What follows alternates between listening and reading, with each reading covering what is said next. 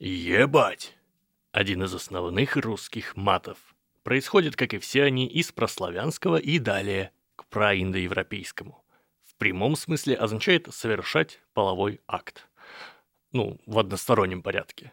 К слову, санскритское «ябхати» имеет те же корни, да и значит ровно то же самое. Как и каждый русский мат, имеет множество переносных значений. Например, «ебать голову» означает активно увеличивать когнитивную нагрузку словами или действиями.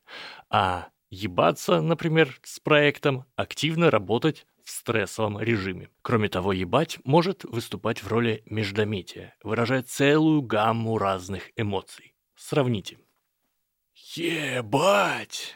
Это ж надо было так извернуться. Ебать, Васек, сколько лет, сколько зим. Ебать, да сколько ж можно? Ебать, что же теперь будет? Производные по типу «взъебать», «ебашить», «ебануться», «уебывать» и «заебать» предлагаю разобрать в отдельных выпусках.